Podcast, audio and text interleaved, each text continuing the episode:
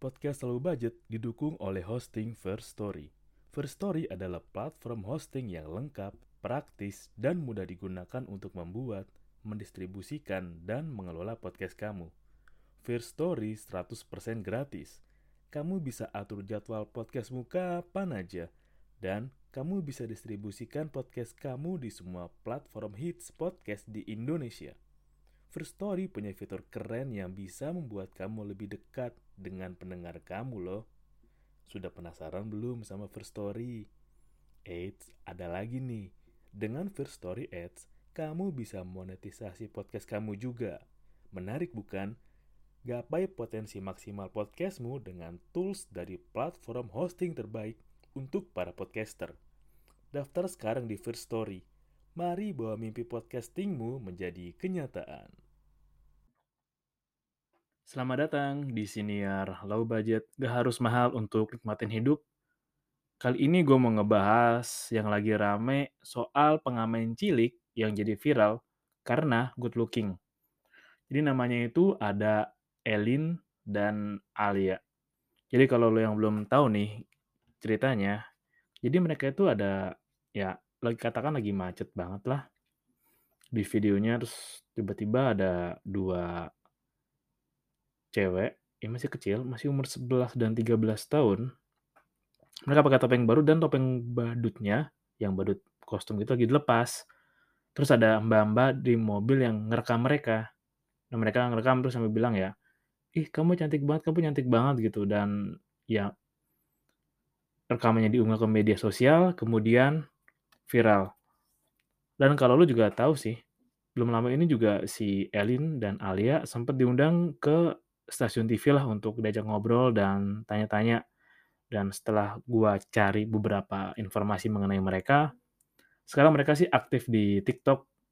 Ya followersnya udah banyak dan view-nya juga udah banyak sih view video mereka ya ratusan ribu sampai jutaan. Itu yang gua lihat di artikel. Dan lu tau nggak apa yang nyebelin pas gua lagi browsing di ya internet apa yang cari soal mereka. Jadi kan uh, biodata apa, uh, pengamen badut yang viral di TikTok. Saya nama si Elin dan Alia. Terus usia 11 dan 3 tahun. Terus ada ya kolom agama belum diketahui. Kayak bahan sih anjing dikit-dikit agama mulu. Kayak banyak banget hal lain kalian bisa lu ulik selain itu. Nah, pasti lu bakal bertanya, uh, kenapa sih si Elin bisa viral? Nah, ini gue coba simpulin sih dengan beberapa hal yang menurut gue ya gue tahu dan menurut gue masuk secara logika. Yang pertama, karena lu bayangin, ada pengamen badut yang biasanya tuh kita ngebayangin kan kalau dia badut kostum gitu, di benak kita tuh pasti isinya anak-anak ingusan lah, anak-anak yang ya kelihatannya kucel lah, kelihatannya lesu, yang kelihatannya kayak kuyu. Nah, ini beda nih. Ini ada anak perempuan ternyata yang ada di balik kostum badut dan anaknya ini cantik menurut orang-orang. Dan juga si Ellen sama Alia ini kan juga usianya masih 11 tahun. Kayak lu bayangin aja ada anak umur 11 tahun yang cantik di balik kostum badut yang lagi ngamen. Kemudian ada yang rekam, diunggah, terus viral. Nah, lu tau kan ketika emang udah ya dikit kita kan tahu ya kayak sekarang tuh dikit-dikit apa-apa viral, apa-apa viral dan ya gue yakin juga sih nasibnya Elin pelan-pelan sama si Ale juga bakal berubah. Nah, kenapa Elin bisa rame nih dan viral dan gue mau ngebahas pertama karena dia beda. Yang kedua karena cantik. Kayak good looking di sini yang mau gue ambil adalah poinnya cantik dan kadang juga termasuk good point, good looking juga sih. Ya kayak lo tahu kan, kita tuh dikasih fisik yang beda-beda. Ya kita ada yang nggak sama kayak gue sama lo ya, tinggi kita beda, kebiasaan kita beda, hobi kita beda. Ya kalau soal fisik ya tinggi kita beda, suara kita beda, terus bentuk mata kita beda, bentuk hidung kita beda, warna kulit juga kita beda-beda. Nah, Soal fisik emang kita nggak bisa pilih sih. Lo mau lahir seperti apa, dari keluarga bagaimana, Lain halnya emang kalau lo mau operasi plastik atau lo mau adain, ya suntik untuk mengubah kolagen kulit ya, itu emang lain cerita sih. Nah, soal alien rame di Twitter juga dan di media sosial lain juga rame. Ada yang pro, ada yang kontra. Yang gue cari tahu dan sempat gue baca-baca ya, pro-nya karena ini Elin dan Alia hebat sih. Dari kecil udah mandiri, udah belajar cari uang sendiri, dan ya pinginnya jajan dari hasil uang mereka. Dan mereka juga belajar untuk sedikit-sedikit dari usia muda, udah bantu ekonomi keluarga. Nah, kontranya adalah mereka jadi viral, mereka jadi terkenal karena mereka good looking. Karena kan mereka benar-benar cantik. Jadi kalau lu sempat berkelana lah di media sosial, pasti lu akan nemuin jargon bahwa keadilan sosial untuk good looking aja. Ya mungkin emang gue juga awal-awal sih sempat, ya emang sih kayak nggak adil banget. Yang good looking dapat privilege lah seenggaknya tuh kalau kata Mongol 20% masalah hidupnya udah kelar. Tapi gue coba bahas deh. Sebenarnya emang good looking itu bagus. Kayak ada plusnya, tapi lu ingat deh kayak perbedaan masyarakat kita memperlakukan orang yang good looking dengan yang ya kategori biasa aja lah. Lu tau kan soal Jeffrey Nicole kemarin yang ditangkap narkoba, terus beda banget perlakuan netizen dan komentar ya, komentar netizen-netizen warganet itu di Twitter yang lo kalau tau Jeffrey Nicole kayak, oh semangat ya pacarku, semangat ya mas, ayo kamu bisa kok mas, sabar kok ditahan sebentar, nanti pasti bebas lagi. Nah, itu beda banget sama respon netizen waktu Babang Tampan ke narkoba 2011 lalu. Ya, itu emang banyak banget komen-komen kasar sih. Dan diskriminasi sih mungkin beda banget. Dari sini emang lu udah bisa lihat jelas bagaimana respon ke orang yang katanya good looking aja. Dan menurut gue emang iya good looking itu emang nilai tambah sih. Seenggaknya itu bisa ngebantu sedikit permasalahan hidup lu, tapi itu bisa bantu ketika lu tahu cara menggunakannya dengan baik. Tapi kalau lo nggak tahu ya yang ada gue yakin kayak benefit lo punya fisik yang bagus, good looking yang bagus, itu bisa membahayakan diri lo sendiri. Dan lo mau tahu nggak kenapa emang kayak ya good looking itu kayak ya lo mau ganteng, mau cantik, itu bisa menjadi nilai plus bahkan buat lo yang ya diberikan kelebihan itu. Karena barang yang lo pakai, iklan-iklan yang lo lihat, model-model yang ada di majalah-majalah itu, ya dan bahkan mereka yang di endorse, mereka yang di influencer, itu orang-orang yang punya good looking. Lo perhatiin aja deh. Kayak mereka ya yang punya kelebihan di warna kulit tertentu lah, atau postur badan tertentu. Bahkan ketika lo beli di marketplace aja, pasti yang dipakai orang-orang yang good looking kan, yang fisiknya ideal, yang badannya keker, tinggi, gede gitu, terus yang pembawaannya sangat maco kalau pakai kemeja itu. Dan ya lu bisa lihat ke influencer tuh ya simbol-simbol populer mereka itu juga diwakilkan dan ditampilkan oleh orang-orang yang good looking aja.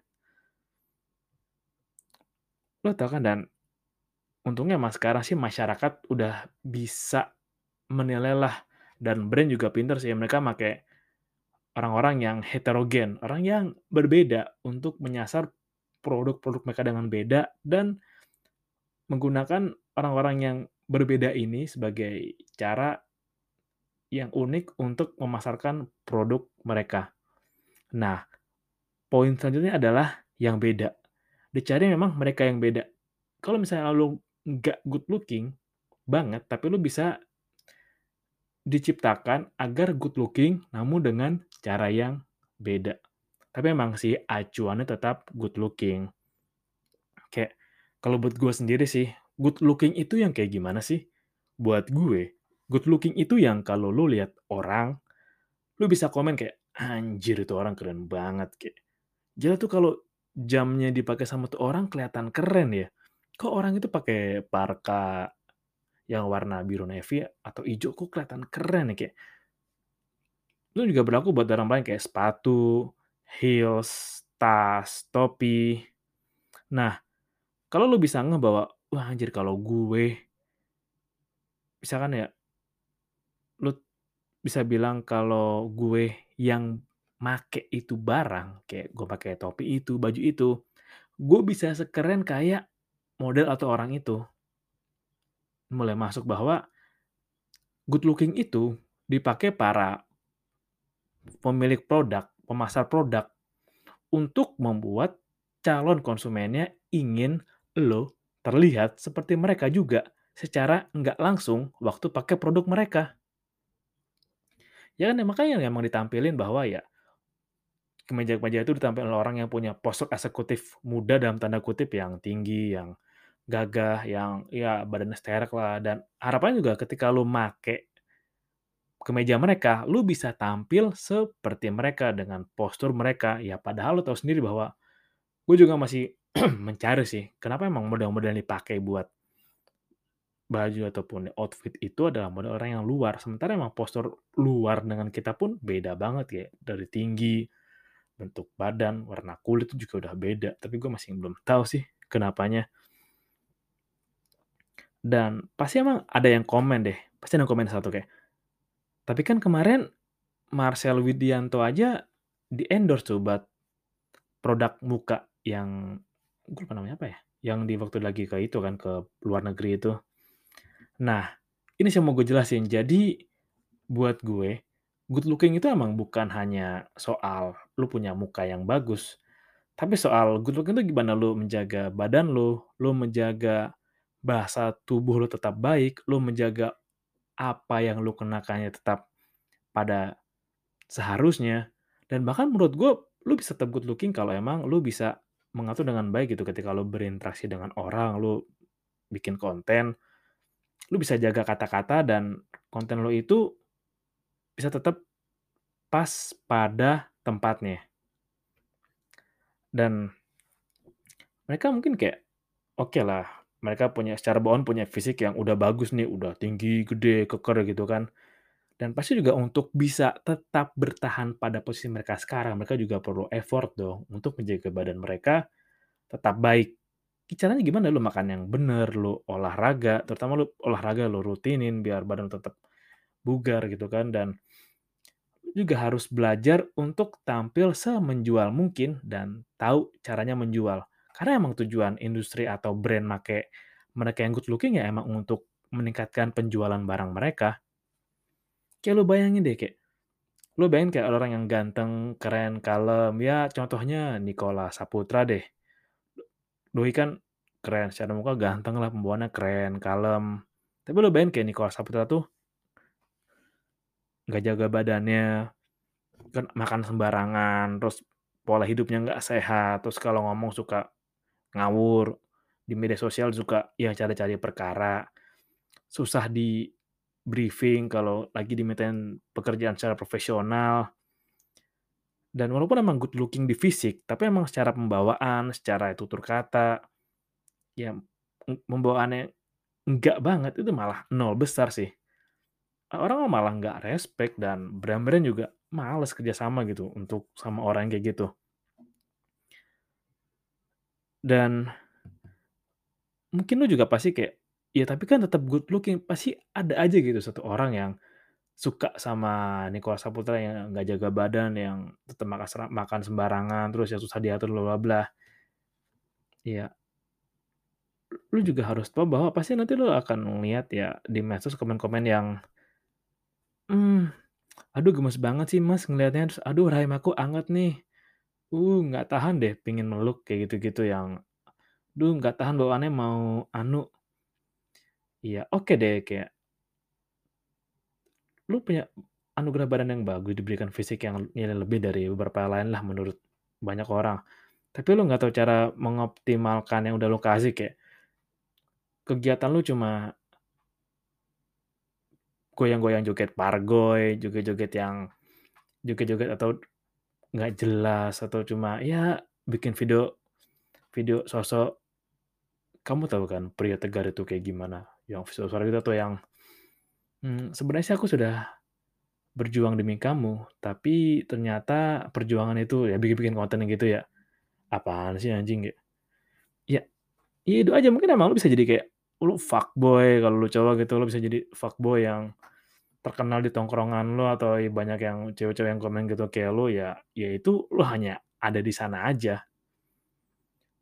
Dan itu tanggung banget sih kayak lu mau jadi bad boy juga nggak ada yang bisa dibanggain, terus kegiatan lu cuma benerin poni, bikin konten-konten yang lebay, yang nggak jelas, ya mungkin lu bisa direbutin cewek-cewek kayak gitu, lu dikenal di circle lu, tapi ya gue yakin juga masanya sebentar sih, ya 2, 3, 4, atau bahkan lebih lah, habis itu udah ya lu bukan siapa-siapa lagi. Antara emang lu udah kehilangan pesona lu yang yang keren itu ya karena emang ada juga orang yang ya udahlah hanya gitu doang dan saking bertambah usia ya udah nggak jadi apa-apa ya, udah nggak karuan, nggak olahraga, nggak jaga badan, terus gitu-gitu aja ya. Ya udah makin bertambah usia bukannya makin bagus malah ya lu makin jadi biasa aja. Kayak gue suka bilang ini sih bahwa untuk mendapatkan dan untuk mempertahankan adalah dua hal yang berbeda. Mempertahankannya ini nih yang perlu usaha lebih ekstra sih kalau buat gua, karena kalau mendapatkan ya bisa aja kan dapatnya dengan cara yang nggak bener, cara yang haram. Bisa aja kayak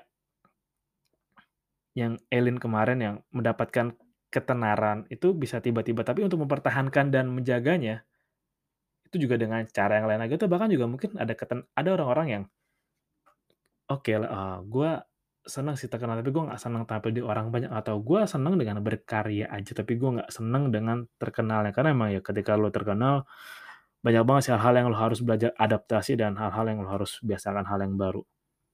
Dan menurut gue juga mempertahankan good looking lo, itu juga perlu usaha yang rutin dan konsisten. Dan satu lagi yang penting, kalau lu good looking doang, tapi lu nggak tahu caranya jadiin uang, lu pasti bakal kalah dengan orang yang secara fisik biasa-biasa aja, tapi mereka tuh gigih dan pintar, tahu cari cara gimana nambah sumber pemasukan. Gue yakin bahwa orang-orang yang tadinya biasa ini yang ya dengan di, diberikan fisik yang biasa tapi dia gigih, dia berjuang lama-lama juga akan glowing sendiri.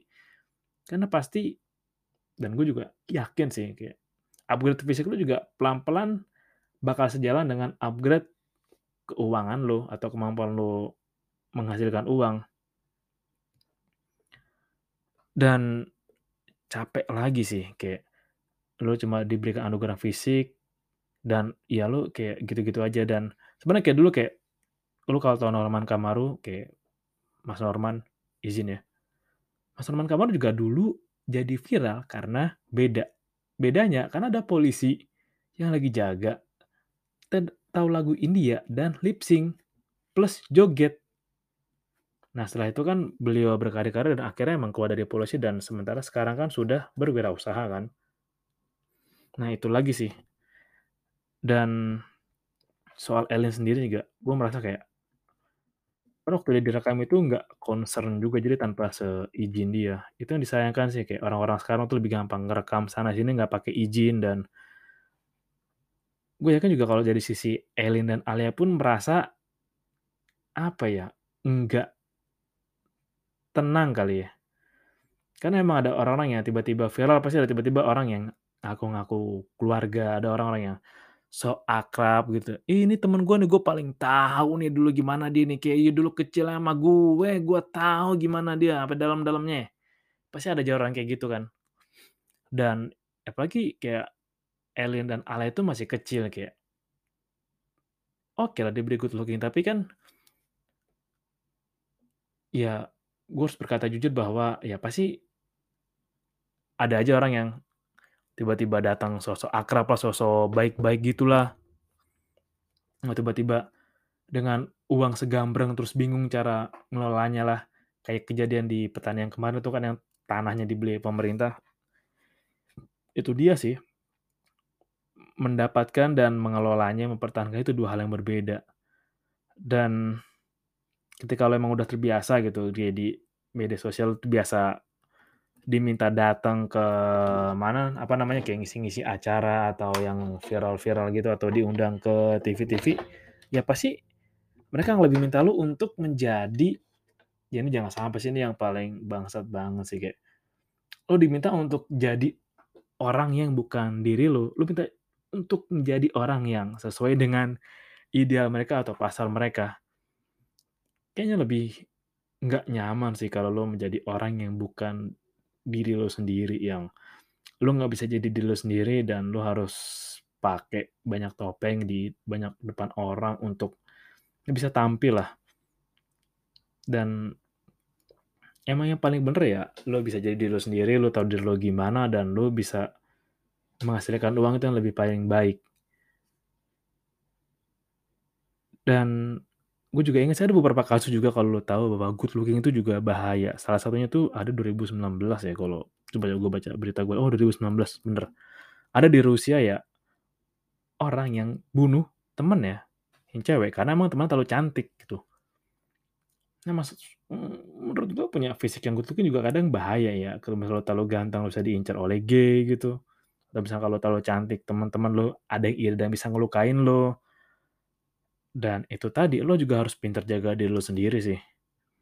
Karena emang pasti nggak semua yang gimana ya kayak menurut lo bagus tapi pasti ada sisi yang lainnya juga lah.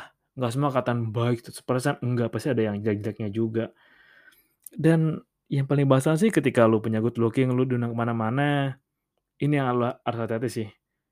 Tapi menurut gue ini persyaratan kalau emang lu termasuk orang yang good looking jadi lu bisa yang good lu bisa nyebut diri lu cantik dan ganteng kalau emang foto-foto lu udah ada di kalender toko-toko emas kalau menurut gue kalau kalau ada foto lo di kalender toko-toko emas gitu, lu udah termasuk ya bisa dibilang cantik sih.